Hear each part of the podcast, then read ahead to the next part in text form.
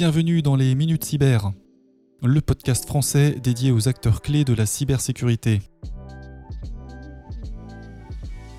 Et aujourd'hui, nous sommes avec Sylvain Hagery, président d'EPIEOS. Bonjour Sylvain. Salut Grégoire. Est-ce que tu peux te présenter euh, et euh, nous expliciter ton parcours jusqu'à aujourd'hui? Alors Sylvain Agery, pseudo Navlis, euh, je suis un ancien consultant en cybersécurité. je travaillais comme en, faisant du conseil sur du GRC, ISO 27001, RGPD, etc., etc. Mais je faisais également du Red Team, donc on, on, en parlera un peu plus par la suite. Et maintenant, en fait, je suis le fondateur d'une entreprise qui s'appelle epios.com où en gros, on a deux grandes activités. La première, c'est un outil euh, freemium, donc en partie gratuite et en partie payant, qui permet de désanonymiser des adresses mail et des numéros de téléphone, donc utile dans des enquêtes, euh, justement dans des investigations de cyber threat intelligence. Mais également, je continue à faire euh, quelques red teams, donc de l'intrusion physique, de l'ingénierie sociale, etc., pour pouvoir tester la sécurité dans la globalité des organisations. Alors, pour que tout le monde soit raccord, puisque c'est vrai qu'on va parler euh, dans ce podcast beaucoup d'OSINT et de Red Team, est-ce que tu peux nous expliquer, peut-être pour les plus euh, novices d'entre nous, ce que veut dire tout simplement euh, OSINT et Red Team? En gros, OSINT, c'est l'acronyme pour Open Source Intelligence. En français, on peut parler de ROSO, R-O-S-O, pour renseignement d'origine source ouverte. Ça va être collecter et analyser l'ensemble des informations qui sont disponibles publiquement. Donc en gros, euh, ça peut être euh, une chute de presse, un, journal que vous allez acheter au kiosque, mais ça peut également être de, euh, des, posts sur les différents réseaux sociaux, LinkedIn, Facebook, Instagram, tout comme ça peut être de l'imagerie satellite. Et en gros, on va utiliser l'ensemble de ces, de ces sources ouvertes pour pouvoir les, les analyser et en produire un renseignement, en produire une information qui va être intéressante pour préparer, pour préparer nos, enfin pour nos investigations, pour préparer une attaque par exemple. Le Red Team, lui, ça va être plus, euh, on va tester la sécurité dans sa globalité. Beaucoup de personnes pensent sécurité informatique, donc pen test, test de pénétration de site web. Euh, c'est bien, mais en fait, ça ne fait pas tout. Une vraie menace, qu'est-ce qu'elle va faire? Elle va faire le, évidemment euh, le test de pénétration sur un site web, mais il va également aller sur place, faire les poubelles, il va essayer de rentrer, il va essayer de copier des badges, il va essayer de rentrer dans la salle serveur, etc. Et donc, nous, on va utiliser justement le LOSIN, donc euh, j'aime pas ce terme qui est très péjoratif, mais que beaucoup de personnes comprennent, le stalking, de, stalker un peu des gens sur Internet, de, d'épier, de, fouiner euh, un peu partout sur Internet. Quelles sont les informations qu'on peut trouver et que des acteurs malveillants peuvent trouver pour pouvoir mener des attaques à grande envergure sur une organisation et qui ont un réel impact en fait euh, sur le business et puis sur la survie et la pérennité de l'entreprise? Alors justement, aujourd'hui tu fais ça à temps plein, alors que à l'époque, enfin à l'époque, puisqu'on se connaît depuis quelques années, effectivement, pour les personnes qui nous écoutent, euh, ce qu'on constate dans les sociétés, c'est que les activités d'OSINT sont souvent à la marge de quelques activités de Red Team que peuvent proposer des sociétés. L'OSINT à temps plein, c'est plutôt rare de voir ça pour une société. Qu'est-ce qui t'a motivé à te consacrer là-dedans à, temps plein, tout simplement? Ouais, euh, en, gros, euh, je faisais de l'OSINT depuis pas mal de temps, mais je ne savais pas que ça s'appelait OSINT. On utilisait euh, par exemple les termes de passive reconnaissance et tout pentester qui va nous écouter ou tout RSSI qui va nous écouter, c'est qu'en fait, avant de mener une attaque, on faisait une phase de reconnaissance. Et donc, on n'a rien à inventer. Sauf que, euh, en effet, euh, le terme OSINT a, monté d'année en année. Et avec certains collègues à l'époque, quand j'étais chez Digital Security Econocom, j'avais cofondé une, une compétition de Red Team qui s'appelait le Spying Challenge parce que j'étais passionné par le Red Team, mais je trouvais que c'était difficile de s'entraîner et de, commencer à faire du Red Team. Donc on faisait une fausse entreprise et donc on, faisait comme si on voulait faire une Red Team sur une fausse entreprise. Et donc euh, suite à ça, on, a vu beaucoup euh, d'entrain euh, de la communauté sécurité informatique en France. C'était notamment pendant le hack qui s'appelait auparavant la nuit du hack. Et, suite à ça, il y a des discords qui ont été créés, donc osintfr.com, dont je suis le cofondateur, suite à ça. Et en fait, on a eu un vrai élan, et un peu partout dans le monde, en 2019, euh, pas mal de personnes euh, faisaient ça. Et euh, moi, je m'intéresse à ça, je donne des formations à des journalistes d'investigation, à des forces de l'ordre, et des sensibilisations dans différentes entreprises pour montrer, pour sensibiliser les collaborateurs que, attention, ce que vous mettez sur un réseau social professionnel ou personnel, en fait, des acteurs malveillants peuvent l'utiliser contre vous, mais également contre votre organisation. Et on a eu un peu d'intérêt, et puis au fur et à mesure, le Covid est arrivé et euh, je pouvais plus donner de formation. Et beaucoup de personnes me, donnaient, me disaient en formation, mais Sylvain, c'est génial l'OSINT, mais euh, j'ai pas les compétences Linux, j'ai pas les compétences en, Python pour pouvoir euh, lancer des, des, logiciels OSINT. Je me suis dit, bon, ok, on va faire, on va faire une, interface web. Et donc, je me suis basé sur le travail de différentes personnes de la communauté euh, OSINT, notamment au secteur 035, qui avaient trouvé une technique pour, depuis une adresse mail, retrouver les avis Google Maps d'une personne. En fait, on pouvait le faire à la main, mais il fallait chercher dans le code source. C'était fastidieux pour des journalistes je me suis dit, bah, ok, on va en faire une version web. Et en fait, j'ai automatisé ça. Et en gros, on a eu des très très bons retours. Donc, euh, on a toujours une partie gratuite et une partie payante. Et suite à ça, en fait, euh, j'avais une autre activité. Et, euh, bah, je voyais de plus en plus de personnes qui achetaient et qui étaient intéressants, qui, qui étaient intéressées pardon, par rapport à ça. Et je me suis dit, ok, bon, bah, mettons-nous à fond dedans. Et maintenant, on est utilisé par pas mal de SOC, euh, par pas mal d'équipes de threat intel un peu partout dans le monde, euh, par des forces de l'ordre. On est utilisé par euh, Interpol, par le FBI, ce genre de choses, dans de l'investigation cyber, mais aussi dans de l'investigation de base, notamment malheureusement sur des cas de pédopornographie, où des enfants se font enlever. Et justement, on, va, ils utilisent notre logiciel pour pouvoir retrouver les personnes, les prédateurs sexuels, etc je pense que tu auras l'occasion de nous donner quelques exemples sur euh, justement ce, type d'activité. Aujourd'hui, donc l'outillage sert à se renseigner, tu viens de le dire, il peut contribuer à une campagne soit justement de recherche, de défense, mais aussi offensive comme du Red Team que tu nous as décrit tout à l'heure. Est-ce que aujourd'hui tu pourrais nous dire un petit peu, alors peut-être une activité type de Red Team, ça doit dépendre forcément de ce qu'on cherche à faire en tant qu'attaque, mais quelles sont quand même les activités un peu clés, un peu incontournables lorsqu'on lance une campagne de Red Team et qu'on s'appuie sur euh, des activités liées à l'OSINT? En quoi ça consiste concrètement? En, fait, tu as mis le doigt sur une chose qui est très intéressante. L'OSINT, c'est pas uniquement euh, c'est pas uniquement des outils. En fait, c'est plus un mindset, c'est avoir un sens de l'investigation, avoir envie de creuser. C'est la même chose que le hacking, en fait. L'OSIN, c'est des hackers, c'est des personnes qui vont prendre un service, le détourner de sa fonction première vers une seconde utilité.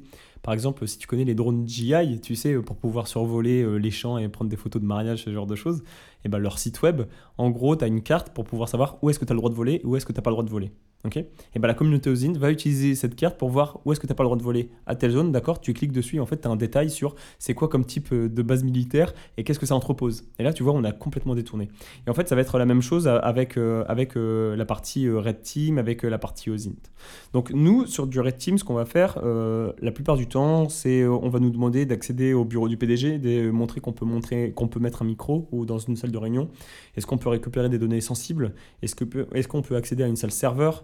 Est-ce qu'on peut par exemple s'infiltrer sur le réseau de vidéosurveillance et faire comme dans les films, euh, notamment mettre, euh, diffuser des, vidéos qui ont été enregistrées euh, il y a deux heures pour pouvoir passer devant et que le garde ne, voit, pas, ne voit pas ce qui a été fait et donc en fait, pour pouvoir mener ces attaques, bah, c'est très simple. On a une grosse, grosse phase de préparation on a une préparation physique, bien évidemment, donc entièrement en OSINT, hein, on peut faire ça.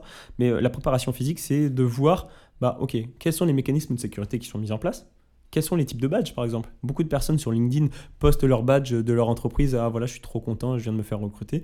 Et en fait, bah, nous, qu'est-ce qu'on fait? On, on, va prendre une imprimante à badge et on va reproduire ce même badge qui va pas marcher de manière électronique, mais une fois qu'on sera à l'intérieur des locaux, bah, on pourra se balader avec un badge légitime et donc les personnes pensent qu'on est une personne légitime.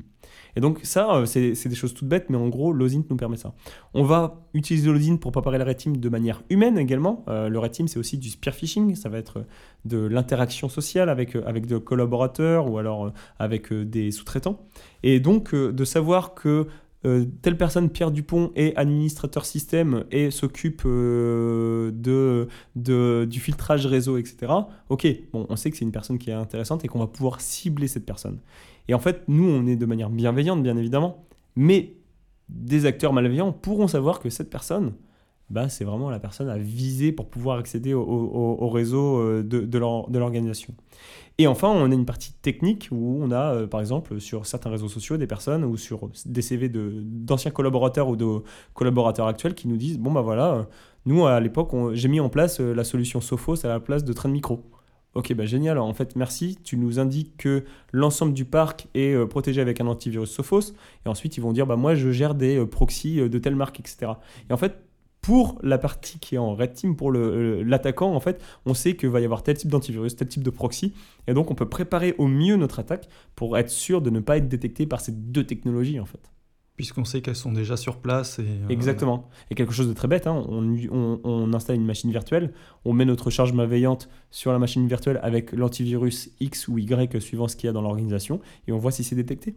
Et en fait, on a beaucoup moins de risques d'être détecté par la Blue Team, donc euh, l'équipe qui nous protège, juste grâce à ça, juste avec de l'OSINT, euh, parce qu'on a pris le temps d'essayer de chercher où est-ce qu'on pouvait trouver des éléments pour pouvoir avoir ce genre d'in- d'informations. Et à des moments, ça va être aussi les marchés publics. Tu vois, des organisations qui vont nous dire, qui vont avoir l'obligation de euh, mettre, bon ben voilà, on a gagné, euh, enfin, c'est telle entreprise qui a gagné le marché public pour renouveler les antivirus, ou ce genre de choses. Ou les portiques euh, RFID, par exemple, euh, physiques. Et donc ça, Ouais. ça donne des indications très intéressantes. Tout ce qui est technologie, parfois même des appels d'offres pour des choses qui concernent aussi du, j'imagine, du bâtiment. On peut avoir des infos sur euh, le type de porte euh, sécurisée, parfois même les emplacements de caméras ou autres. Tout ça, j'imagine que c'est aussi euh, bon à prendre pour faire de la recherche sur le sujet. Ouais, complètement. Et beaucoup de personnes mettent des vidéos à l'intérieur des locaux. Ou alors, on a eu une entreprise, par exemple, qui, pour montrer qu'ils étaient euh, très cool et très sympas pour attirer des nouveaux talents, en fait, ils filment l'ensemble des locaux quand il y a des événements. Et en fait, nous, ça nous permet de voir qu'il y a des détecteurs d'ouverture de porte.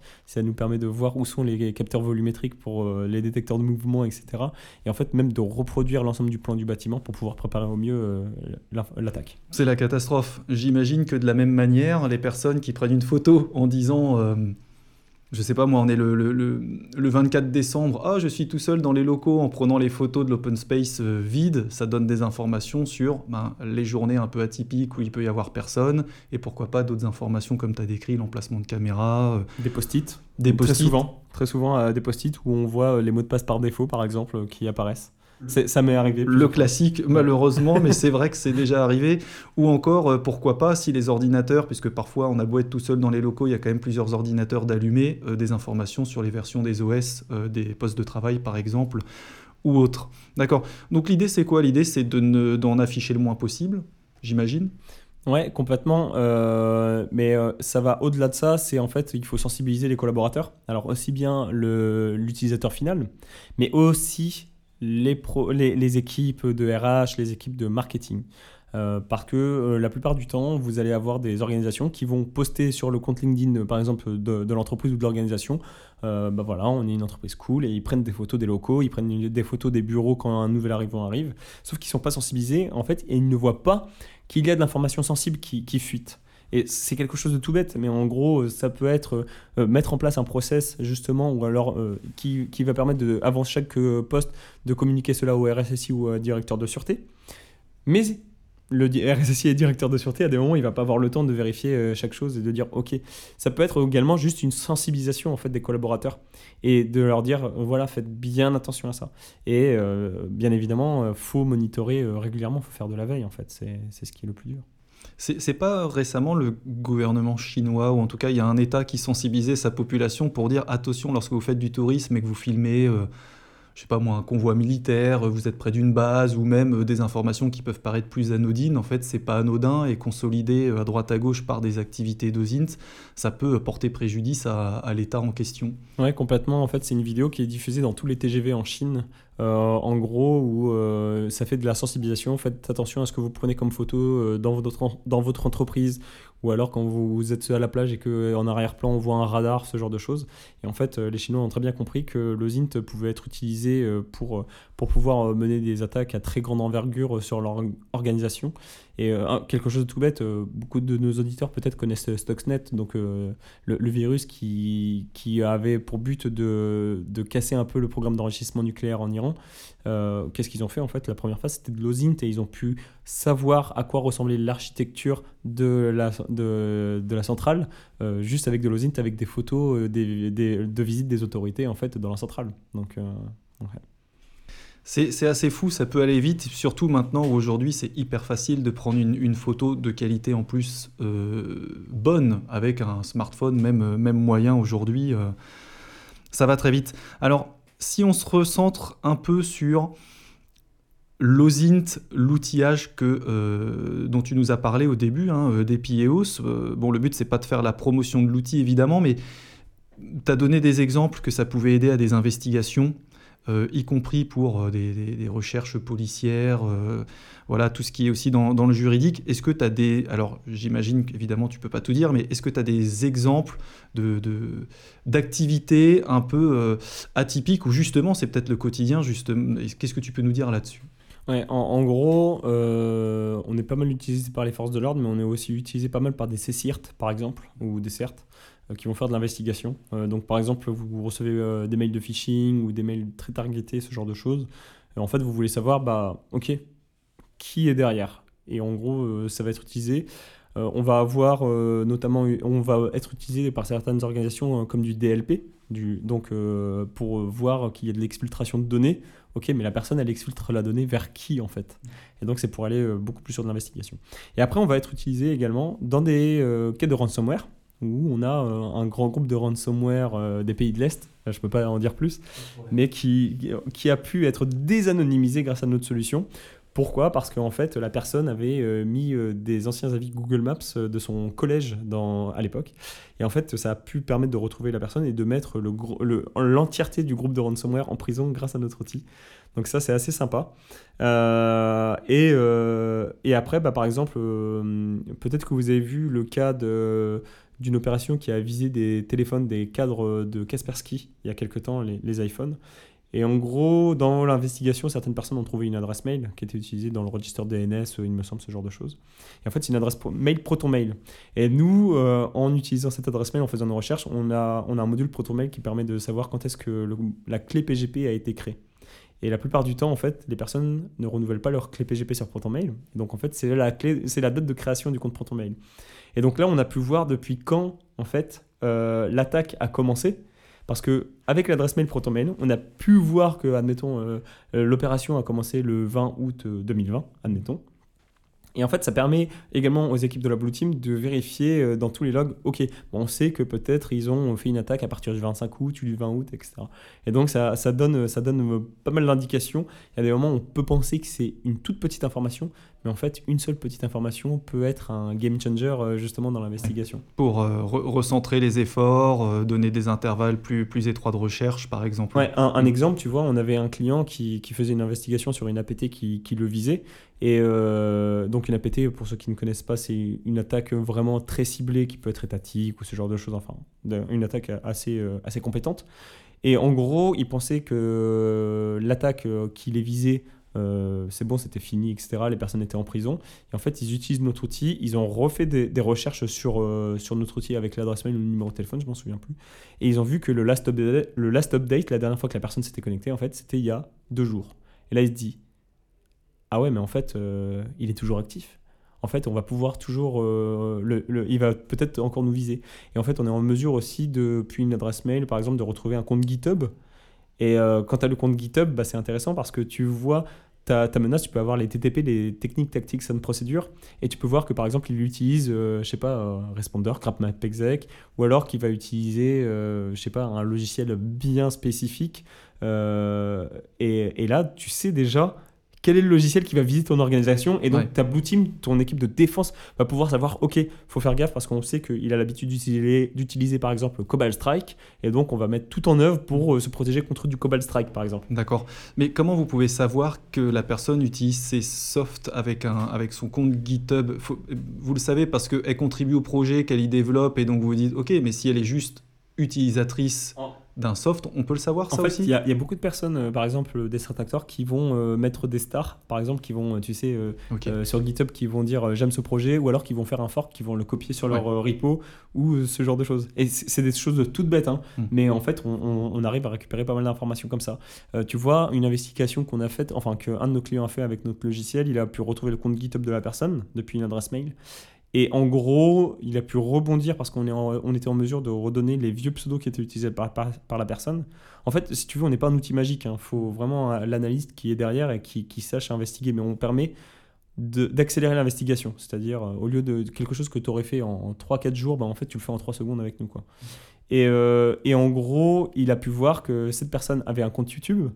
Et sur le compte YouTube, en fait, il y avait des vidéos euh, où il montrait euh, du hacking qu'il faisait. Et en fait, bah, directement, tu as juste à faire pause, faire euh, une, regarder image par image et tu vois qu'il utilise tel logiciel, tu vois qu'il utilise tel truc. Et en fait, tu vois, ça te donne des indications sur quelles vont être les méthodes employées pour pouvoir essayer de, de, te compromettre. Donc vraiment des ajouts d'informations supplémentaires récoltées à travers tout cet ensemble d'outillages et qui, avec forcément un peu d'intelligence humaine derrière, permettent de recouper, de recroiser et d'essayer de trouver soit des scénarios, soit de les anticiper. Si on connaît les outils préférés de certains euh, hackers, on peut un peu se douter de ce qu'on va euh, subir comme attaque et du coup s'y préparer plus efficacement. Exactement.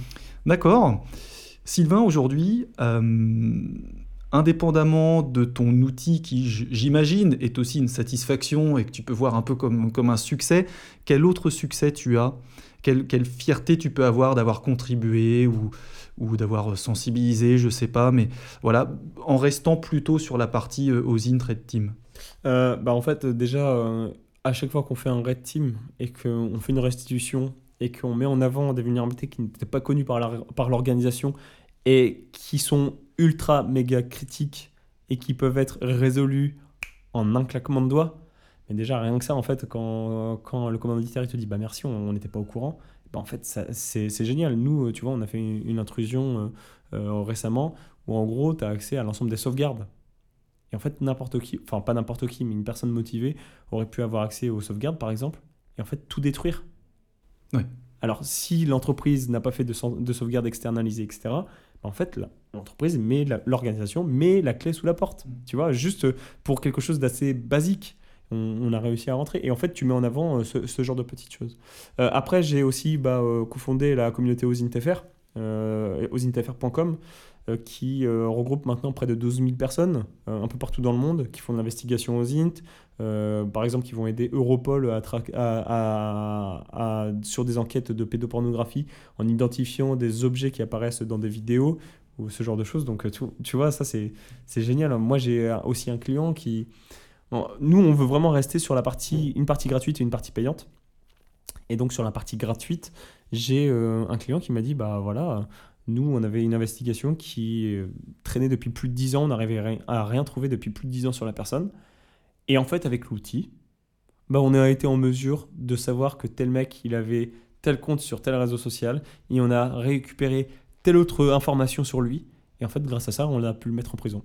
Et on a pu sauver des gamins parce qu'il euh, il se faisait kidnapper et tout ça. Quoi, tu vois. Mm, et tu te dis, purée, juste avec une version gratuite, juste avec un logiciel gratuit, tu arrives à, avoir un impact. Et, mais, mais c'est génial. Et tu vois, c'est ce qui est, euh, à, mon sens, euh, la, une, vraie satisfaction. Mais la même chose quand j'ai des entreprises ou des organisations publiques qui font de l'investigation sur de la désinformation ou sur des acteurs malveillants. Euh, et qu'ils arrivent à les identifier et à communiquer ça en, lien avec les forces de l'ordre. C'est ça qui est assez intéressant, c'est le lien entre certaines organisations et les forces de l'ordre, où en fait justement ils communiquent et ça permet de résoudre une investigation et de mettre en prison euh, euh, les, les, les, les, acteurs malveillants. C'est génial. Enfin, tu vois, ça, ça peut être, c'est la, la, plus belle des réussites. Oui, avoir la sensation que ça serve à quelque chose d'utile, c'est totalement compréhensible. Alors, j'entends déjà, si on était en direct, euh, des personnes dire oui, mais attention Sylvain, parce que oui, toi tu fais ça pour protéger, ou protéger ou en tout cas aider, contribuer, etc. pour plutôt des choses qui, paraissent évidemment euh, louables, mais euh, quid des personnes qui utiliseraient ce, type d'outils pour faire chanter, porter préjudice à une personne, une entité, etc. Puisque ça peut aussi servir à ça. Qu'est-ce que qu'est-ce que tu en penses de ça? Non mais c'est une excellente question, enfin tu as entièrement raison. Euh, malheureusement, ça peut être utilisé également euh, à, mauvais escient. Euh, moi, je pars du principe que il faut connaître l'attaque pour mieux savoir se défendre.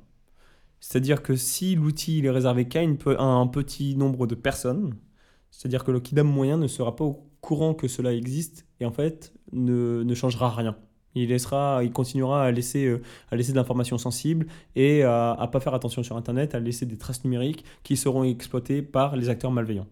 Sauf que en le rendant disponible à tout le monde, en montrant à, tout le monde que c'est ultra simple, bah là en fait euh, le collaborateur il va se dire waouh ok purée on peut choper tout ça sur moi. Qu'est-ce qu'il va faire? Il va directement changer ses privacy settings. Il va directement euh, changer la confidentialité des informations. Il va faire attention à ce qu'il communique sur internet. C'est la même chose avec des outils de hacking qui sont disponibles sur euh, GitHub gratuitement. Pourquoi c'est Pourquoi c'est disponible? Parce que ça peut être utilisé par les chercheurs, mais ça peut aussi être euh, utilisé par les acteurs malveillants.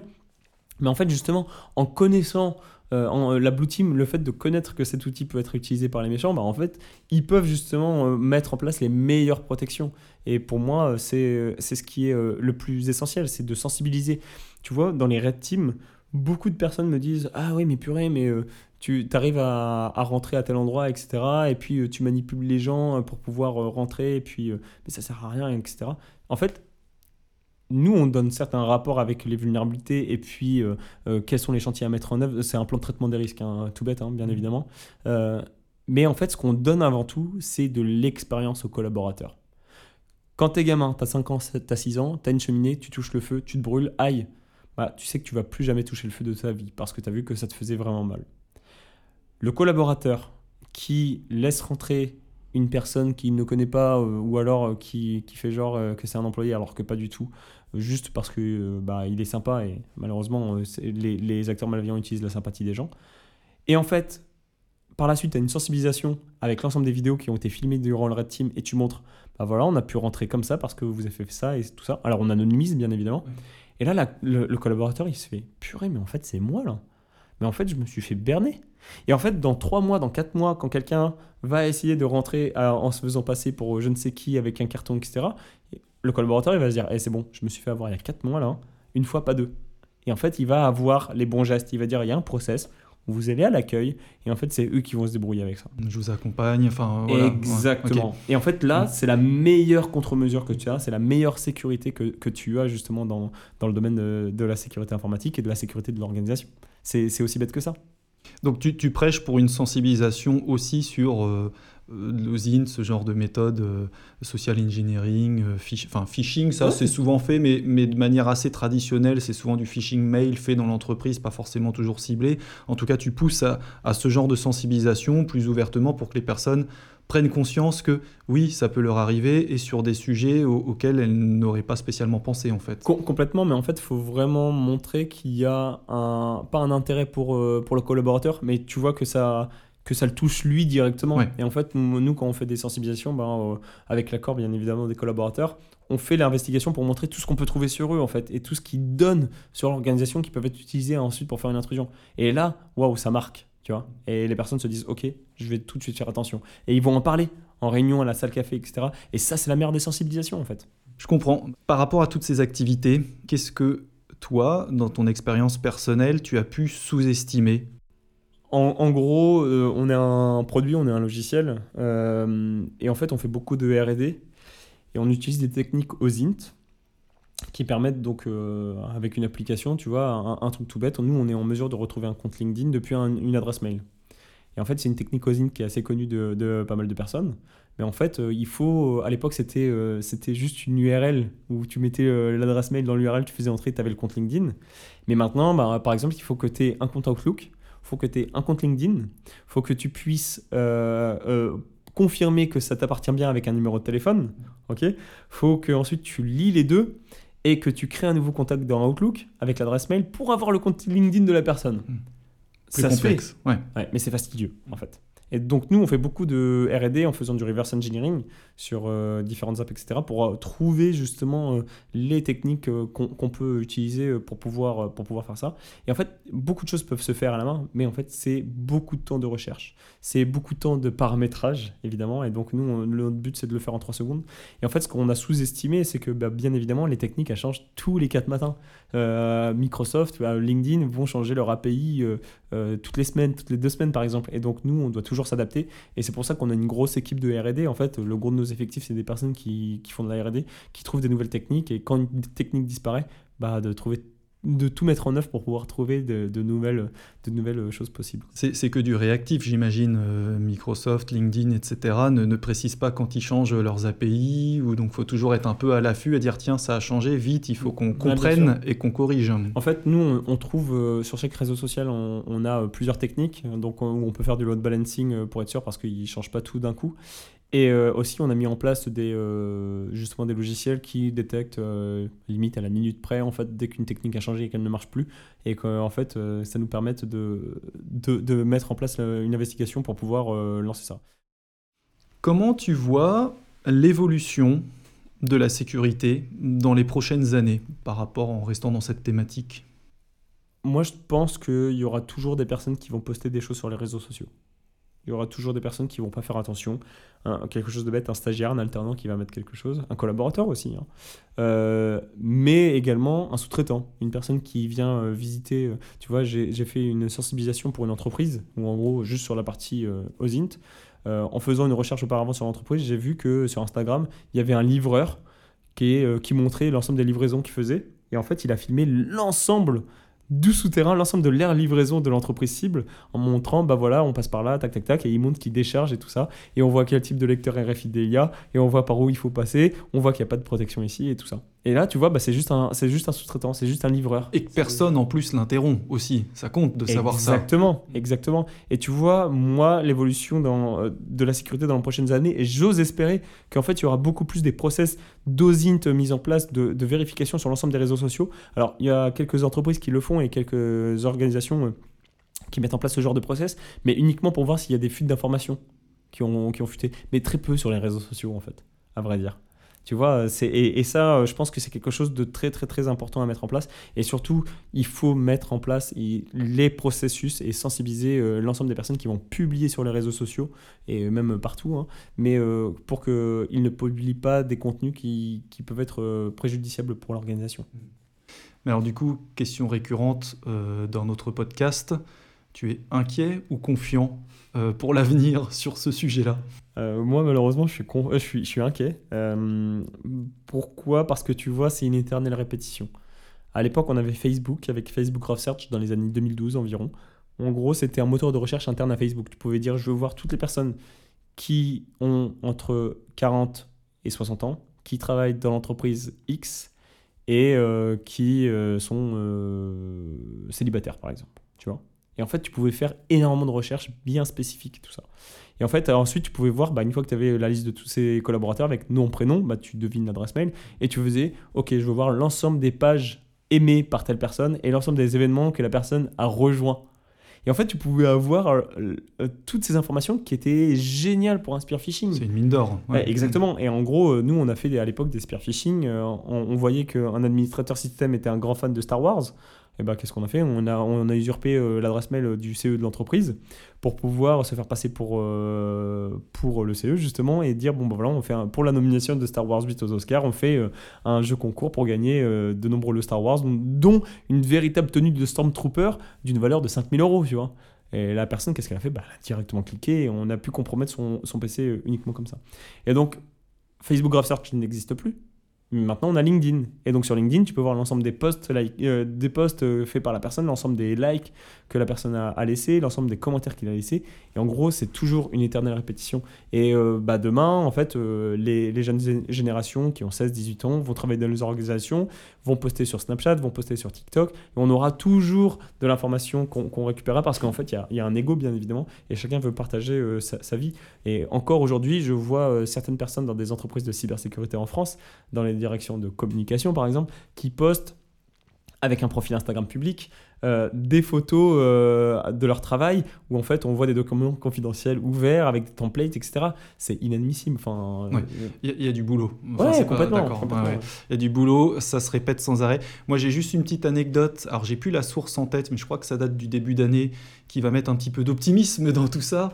Je crois que c'est Nokia, euh, en tout cas constructeur de, de, de téléphones, qui a dit que dans sa population du genre 18-25, euh, 18-25 ans, euh, les ventes de téléphones qui ne sont pas des smartphones euh, avaient augmenté. Un petit peu peut-être en, en- Ah en réponse aux générations euh, précédentes qui euh, passent leur temps ultra connectés, peut-être en rejet. Alors, euh, il est possible que ce soit euh, un simple, une simple exception, mais j'ai trouvé ça intéressant, je, je te retrouverai l'article. Euh, Ah, et voilà. Mais c'est vrai que oui, les réseaux sociaux évoluent, il n'y a pas moins de monde. Euh, à chaque fois, j'irais même, il y a de plus en plus de, de- de monde, le- l'engouement est de plus en plus grand. Donc il y a une vraie vigilance à avoir là-dessus. Alors pour terminer, Sylvain, euh, quel conseil tu, peux, tu pourrais donner à une personne qui aurait envie de se lancer dans tous les métiers liés à l'OSINT, Red Team, OSINT, de manière générale? En, gros, à mon sens, il faut arrêter de penser logiciel. Alors, je, me tire un peu une balle dans le pied en disant ça, hein, parce que je vois un logiciel. Mais non, mais le, logiciel pardon, est là pour vous aider, pour vous permettre d'aller plus vite. Mais il faut faire gaffe, euh, faut faire attention pardon, à, à- aux biais cognitifs, tout ce genre de choses, parce que des personnes se disent Ah, le logiciel il me dit ça, bon bah c'est bon, c'est juste, et puis euh, mon investigation elle est résolue. Non, en fait, il faut avoir un esprit de chasseur. Euh, on a envie de chercher, on a envie de fouiner, de, de- creuser vraiment, et un esprit de hacker, de creuser euh, et quelle est la cause. Et l'une des meilleures écoles, à mon sens, c'est de lire des investigations. Euh, vous avez plein de- de- d'entreprises de, cybersécurité ou d'antivirus qui vont publier des papiers où ils ont fait de l'investigation. Quelque chose de tout bête. En France, on a Sequoia, par exemple. Sequoia publie régulièrement des, enquêtes euh, qu'ils ont fait. On a l'ANSI qui publie euh, énormément de choses. On a Viginum sur la partie des informations qui publie beaucoup de papiers où ils ont fait des investigations. Et en fait, juste, à lire de lire ça, bah, en fait, ça vous permet de savoir quels sont les outils qui ont été utilisés par les gens et quels sont les process qu'ils ont mis en place? Euh, faut lire du Bellingcat, faut lire euh, les papiers de Open Facto, qui est une association française d'OSINT, où en gros, vous voyez toutes les investigations qui sont faites dans plein de pays différents, dans plein de domaines différents, et vous voyez qu'en fait, ah bah ok, il utilise pour telle chose, il a utilisé ça, ça lui a permis de trouver ça, puis ensuite il a pivoté avec ça, et ça, et ça. Et en fait, juste de lire, ça va vous donner de l'expérience, ça va vous donner de la créativité, parce que l'OSINT, c'est que de la créativité, et en gros, pour pouvoir savoir qu'est-ce qu'il va falloir mettre en œuvre par la suite, vous, dans votre investigation. Et aussi bête que ça, juste être curieux. D'accord. La curiosité, un facteur temps pour s'approprier toutes ces publications, ces acteurs du marché, j'imagine, et euh, bien se rappeler que l'outillage, euh, enfin que les logiciels justement sont des outils et ne feront pas tout. Ça reste l'humain qui dirige sa, sa réflexion et son enquête, si je comprends bien. Ouais, complètement, tu as entièrement raison. Eh bien c'est très clair. Merci beaucoup Sylvain pour euh, toutes ces explications, ces références et ces anecdotes. C'était vraiment très riche. Merci beaucoup Grégoire et au plaisir euh, de se revoir euh, très prochainement à des événements. Eh ben avec plaisir. Une excellente journée à toi. Merci de fois-ci, au revoir. Merci d'avoir écouté ce podcast. Pour entendre d'autres retours d'expérience, rendez-vous sur www.kedros-cybersécurité.fr. Kedros Cybersécurité est un cabinet de conseil et de formation spécialisé dans la gouvernance, la gestion du risque et la conformité en cybersécurité.